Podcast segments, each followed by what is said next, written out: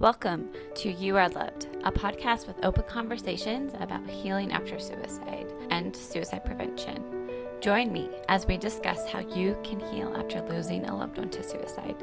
Discover how others found hope again in their moments of darkness and how you can truly scatter hope to those who need it most of all. When you do, you can save their life.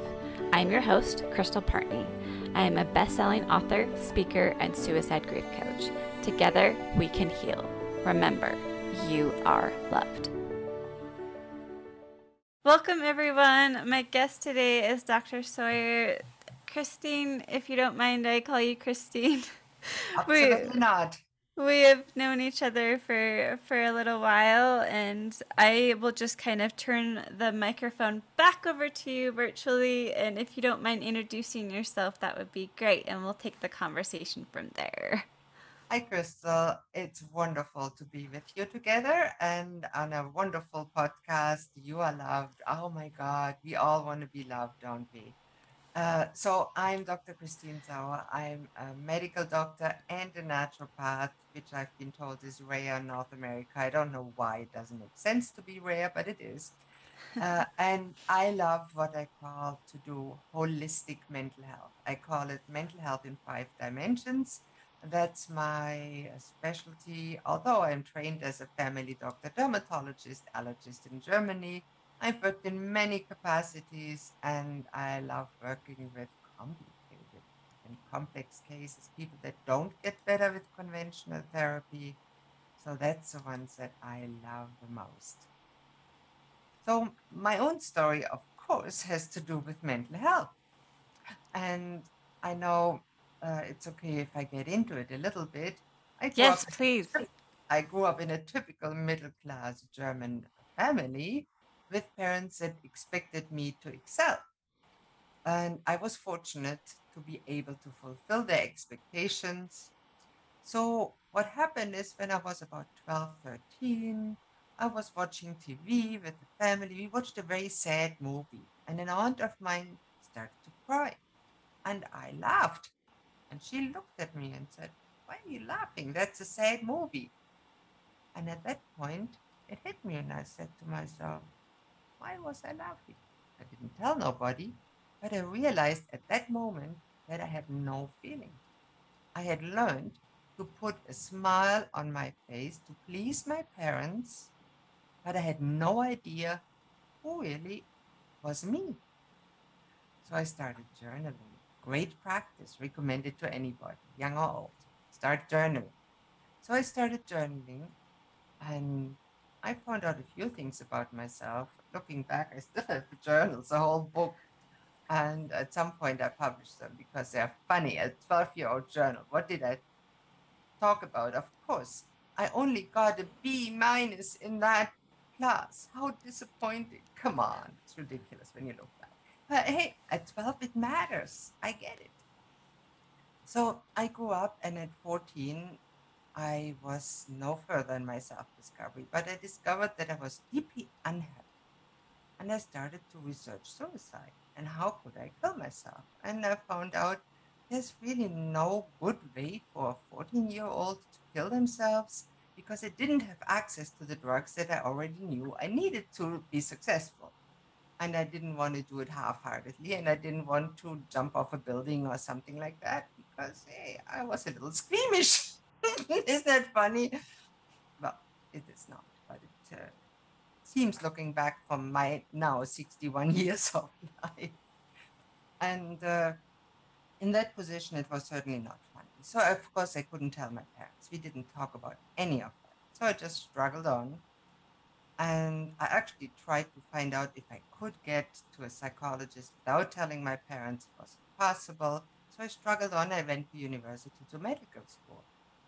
And I actually got into counseling there. And the first time I got a counselor, it was so disappointing that it was the last time I went to counseling because it was a student counselor and his method of counseling was to not say anything. And I couldn't talk at that point. I had written everything down, but I needed encouragement, and he wouldn't give it to me. So I just said nothing. We sat there for an hour not talking. Can you imagine? Oh my goodness. it was the worst experience of a long time.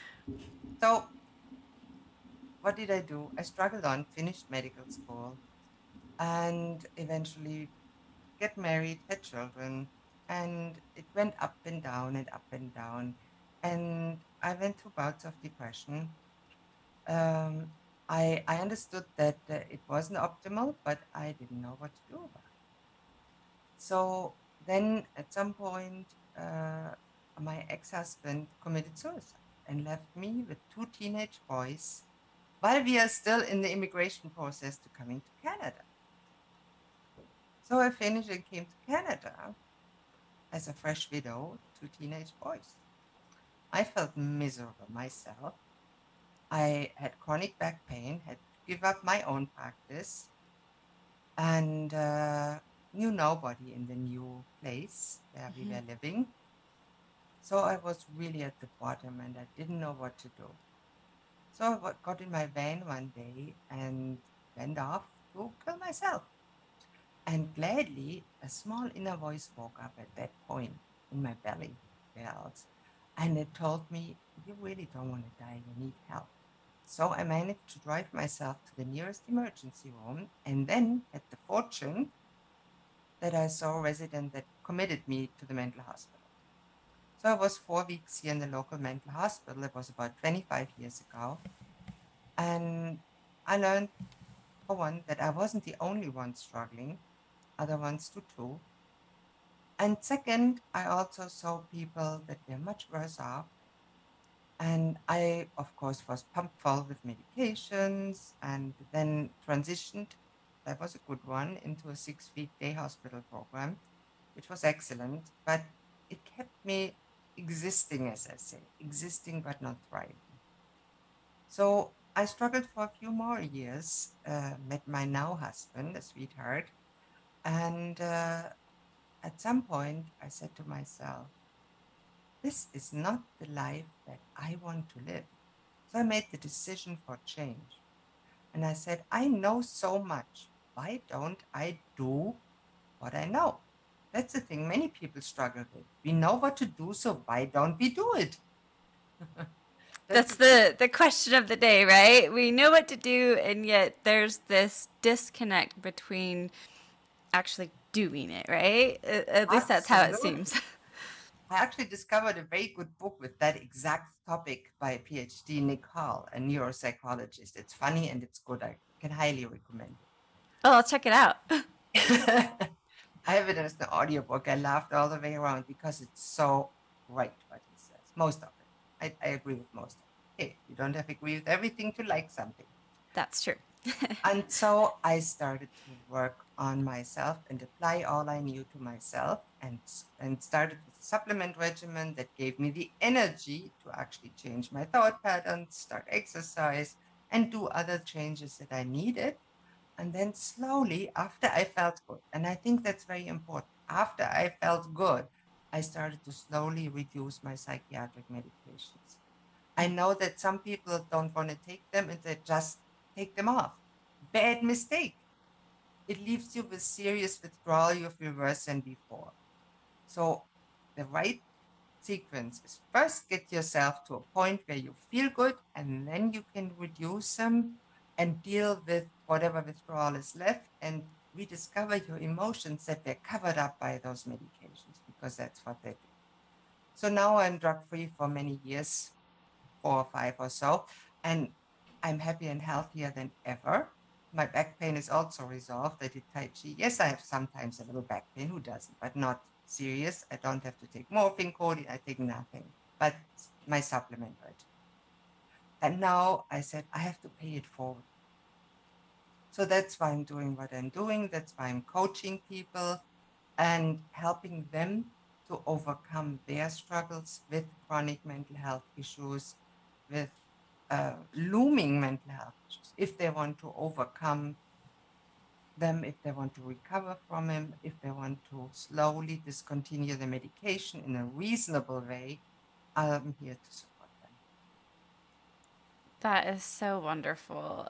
I applaud you for for taking a stand and saying, you know, I am worth being well and this doesn't have to last forever that this is just i liken it to seasons. Uh, this is just a season where like you said i'm i'm on this medication. I don't want to be on this medication forever. Let's find ways how i can you know taper as i get well. Yeah, and I, I wasn't feeling really well while I was just getting medication. And most of my clients that get conventional therapy, which is medication and ideally psychotherapy, if they can afford it and get it, and it is good, which is the second thing that not everybody has, and they still they don't have a full life. They're just existing. They think they're doing well, but really, do they? When you look at them, they're just sitting there. They're watching TV all day. They're watching Netflix. They really don't live their passion, purpose. They have no really meaningful, fulfilled life. I think that's an important part of a good life is to have meaning because I'm getting older. So when we get older, we think about, well, maybe we'll die. Well, we'll die for sure. but when death comes closer, and I've I've worked with dying patients, and many of them have the regret that they didn't live a full life. And I sometimes ask myself, why are people so afraid of dying? And my solution, my answer to that question is because they didn't live before death. If you wow that's if you are not living a full life, you don't want to die. But if you live every moment, every daily sparkle, as I say, to your benefit, the benefit of those you love, and ideally the world around you, it doesn't matter if you die in 10 seconds or in 10 years because you've lived life to the fullest while you had it. Uh, Christine, I just want to camp at what you were saying earlier when you discovered that you were literally going in the act to take your life and you said it's I don't want to die, I just need help. Right. I don't want to necessarily go back to that moment because I know how traumatic that could be, but could we go back to that decision that you said I'm sure that was just so eye-opening for you. Absolutely, because that was the first time that little inner voice woke up. And yes, we can go back to that moment. I went there often and often. I'm not afraid of it. We don't have to be afraid to revisit painful moments in our life when we have learned to not experience the pain anymore, but just go back and say, okay, that was a bad moment in my life. But it's no longer. My life is good now. And many people with PTSD, they have flashbacks because they never learned to deal with the emotion that's still stuck in their brain. You can get rid of that and just calm your brain and tell the brain, okay, it was an unfortunate event, it wasn't pleasant, but it doesn't have to affect your future anymore. So in that little moment, I think that was a very important moment because I said to myself, hey, what is that? I really have that feeling if I just hit that bridge pillar, which I was steering on, it's not the right thing to do. And that that was a pivotal uh, moment in my life, and I'm glad I made the decision to actually go for help, which was the first time I really got some kind of good help. And you mentioned during our interview together on a on my summit that you said that was really hard for you because here you are a doctor Mm-hmm. seeking help from other physicians and how you really had to I don't want to put words in your mouth but set your pride aside and say okay I need the help and that is more important than any sort of title that I have I think that's the main reason I waited so long because you know, physician heal thyself. Hmm, what nonsense. Uh, and yes, uh, to be an inpatient in a mental hospital is one of the most humiliating things that can happen to somebody. using washrooms with no locks and being watched all times of day and night, not being able to just go and have something to eat whenever you want because the kitchen is locked up and mm, you can't go out when you want because the doors are locked. Uh, no fun. How did you manage to process that and work through it and find ultimately find hope again? You know, I think it's it's it's, it's a good question really because to really grow as a person, you have to realize that at the bottom we are all the same. Whether we are physicians, teachers, high up in the hawks, politicians, uh, even if people that think they're better than everybody else. And the bottom, and my dear husband puts it very clearly, he says, We all eat the same, we all shit the same. it's true. he is a very smart man. He can't read or write. He's a very smart man. So I learned never to judge others. And that was very important when I walk those hallways. You know, in the mental hospital, you have nothing to do, so you walk the hallways, and then there's one window to look out. So we all congregated there, looked out, and I was just one of the others. And there were schizophrenic people, and some that were heavily sedated. they're all humans.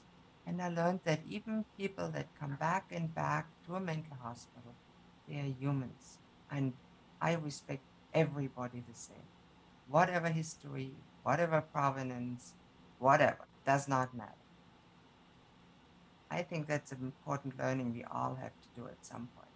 And if you don't, if you can humble them yourself to that point, how can you rebuild a very good self-esteem?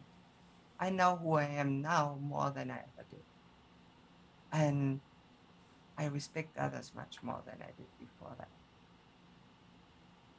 Right. It really, like you said, humbles you, and you are able to understand that uh, I've really, really can relate to you in that regard because that was one thing that I learned pretty quickly when my sister passed away that it was I could see myself in her story.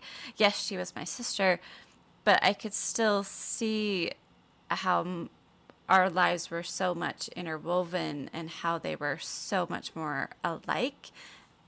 Yes, we were sisters, but it's a deeper level, I, I like to think. And like you were saying, that you, we are so much more connected as human beings than we will ever be different. Absolutely. And, you know, I always say there's so much more to life than what we generally know.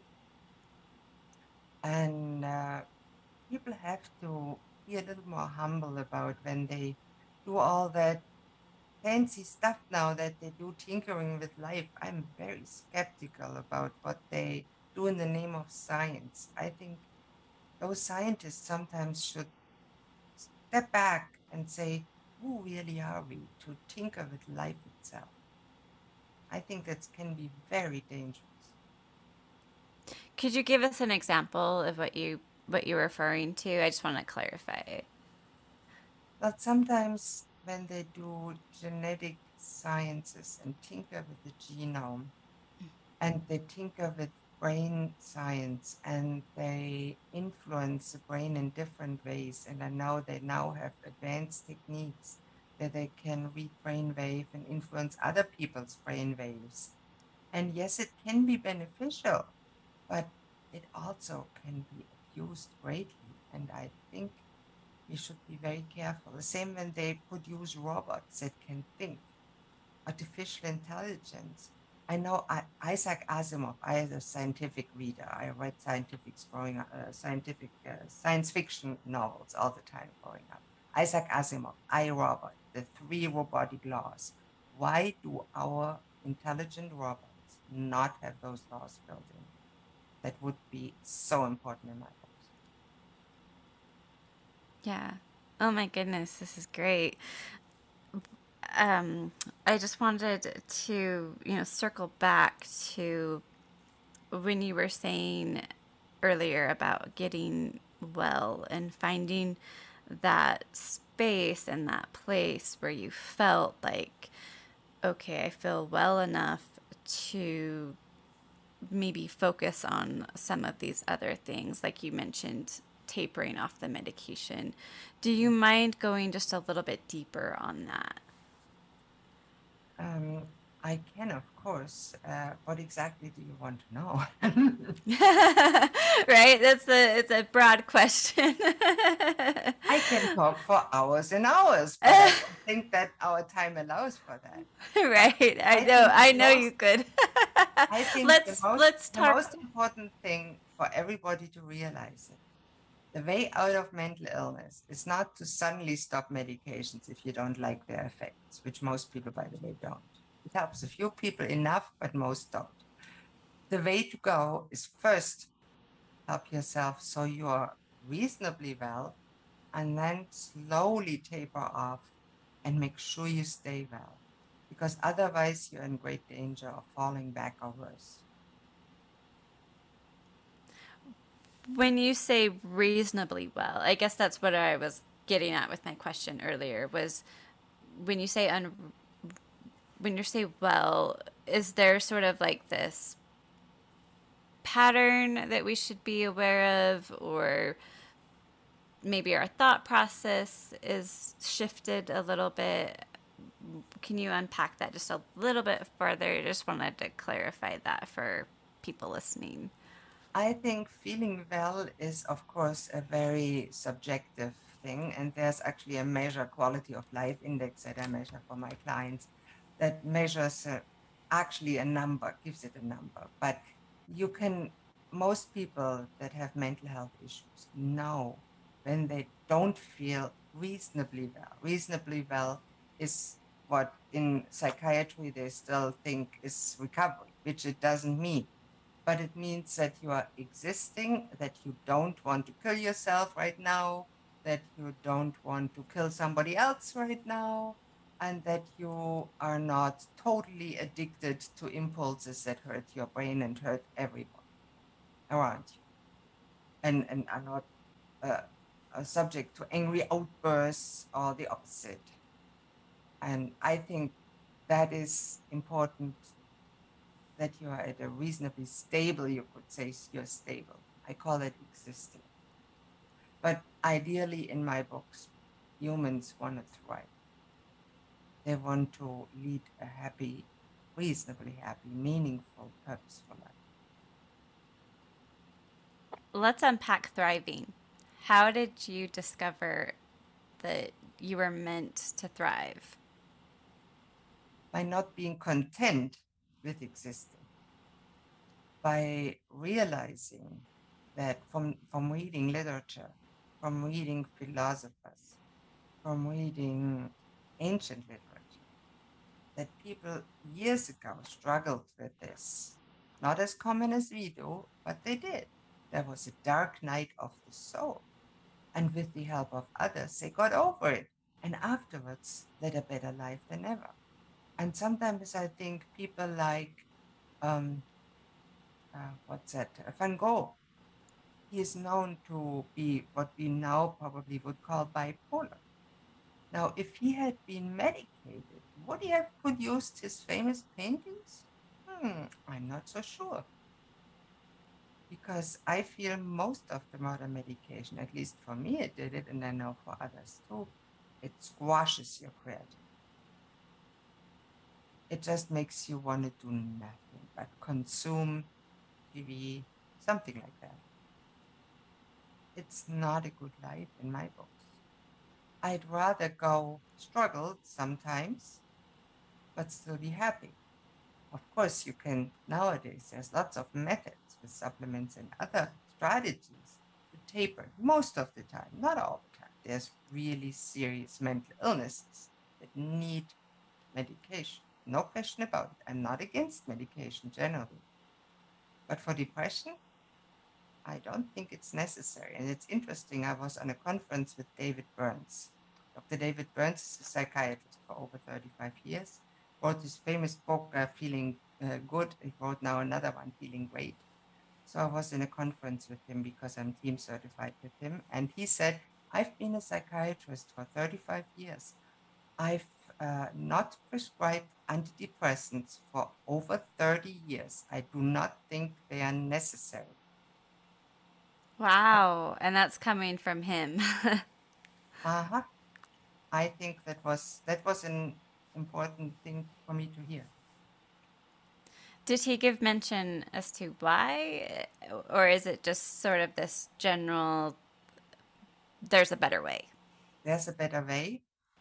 And we now have meta-analysis that are actually published that antidepressants do not improve quality of life. That's, That's fascinating. Mm-hmm. They do not. And if you give antipsychotics to augment it, you're making things worse if somebody is uh, depressed. And I've seen that over and over that doctors prescribe both at the same time. I think that's not necessary. And if I see that done to children, I'm really getting upset. Right, because at the end of the day, their brains are still developing and they're not just, you know, cognitively, but uh, physically as well. Yeah, I've just read a study that uh, antipsychotics have the largest growing market in the toddler to preteen market, which is ridiculous. I think it's child abuse. The parents should be educated how to parent kids, not how to medicate them. There's very few kids that actually need those drugs. Very, very few of them. It's devastating. Yes, I I agree 100% with what you're saying. I just want to emphasize, I guess, that there's no um, there's no shame if you are on the medication and you have a strong desire to have a better quality of life without them. I just want to emphasize what you were saying, Christine, that when you get to that point where you feel n- not well, I guess would be the, the better phrase of a, to the point where you feel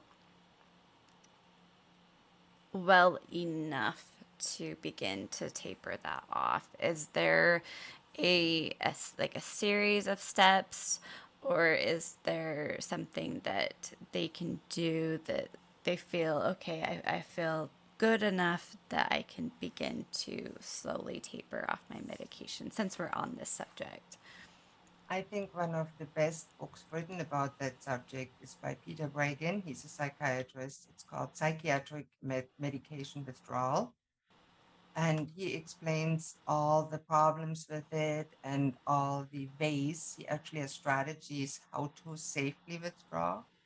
And i recommend if you're planning to do it never do it without support from somebody that's knowledgeable about the subject. Don't try it go it alone because sometimes it can be dangerous and sometimes the wrong people try to withdraw at the wrong time and then it goes backwards. And yes, I'm so glad you said medication, that. and I do not want to dissuade anybody to take medication. If you think you benefit from taking them, and your doctor agrees, take them, and please don't suddenly stop them. It's so important.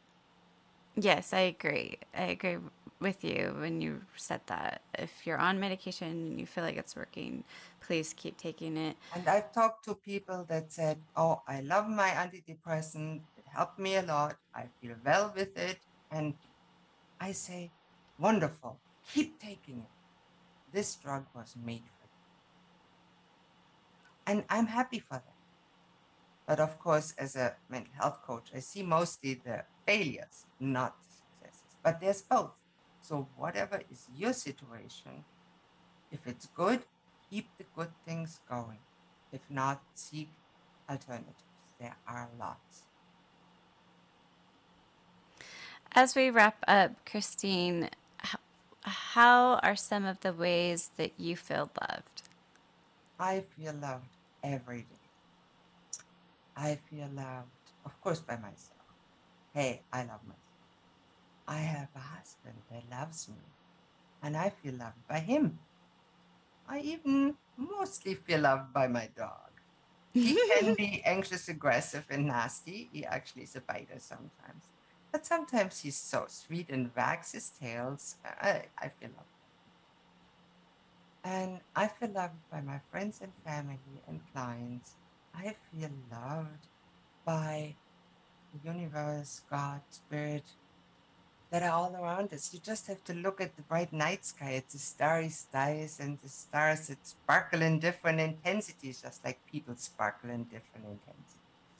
It's beautiful and shows you there's something out there, somebody, God, that loves you. So I feel loved every day. I feel loved by you right now.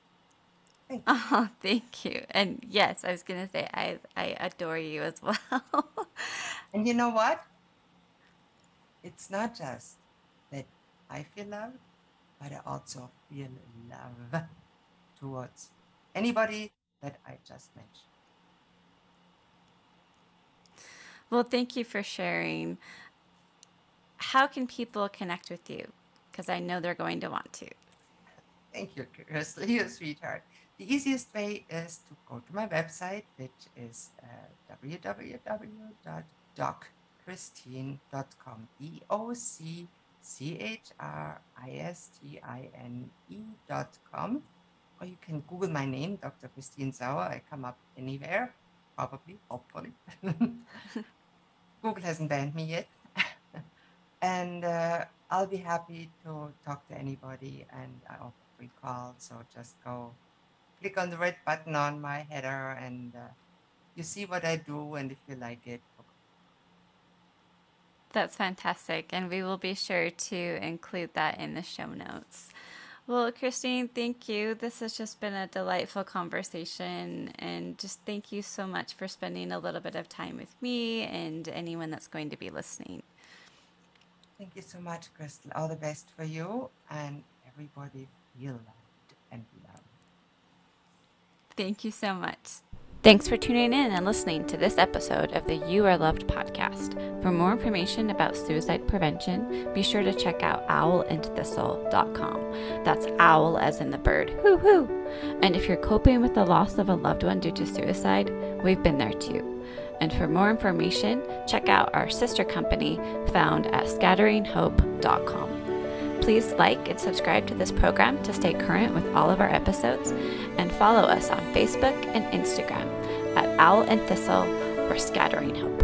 As always, remember, you are loved.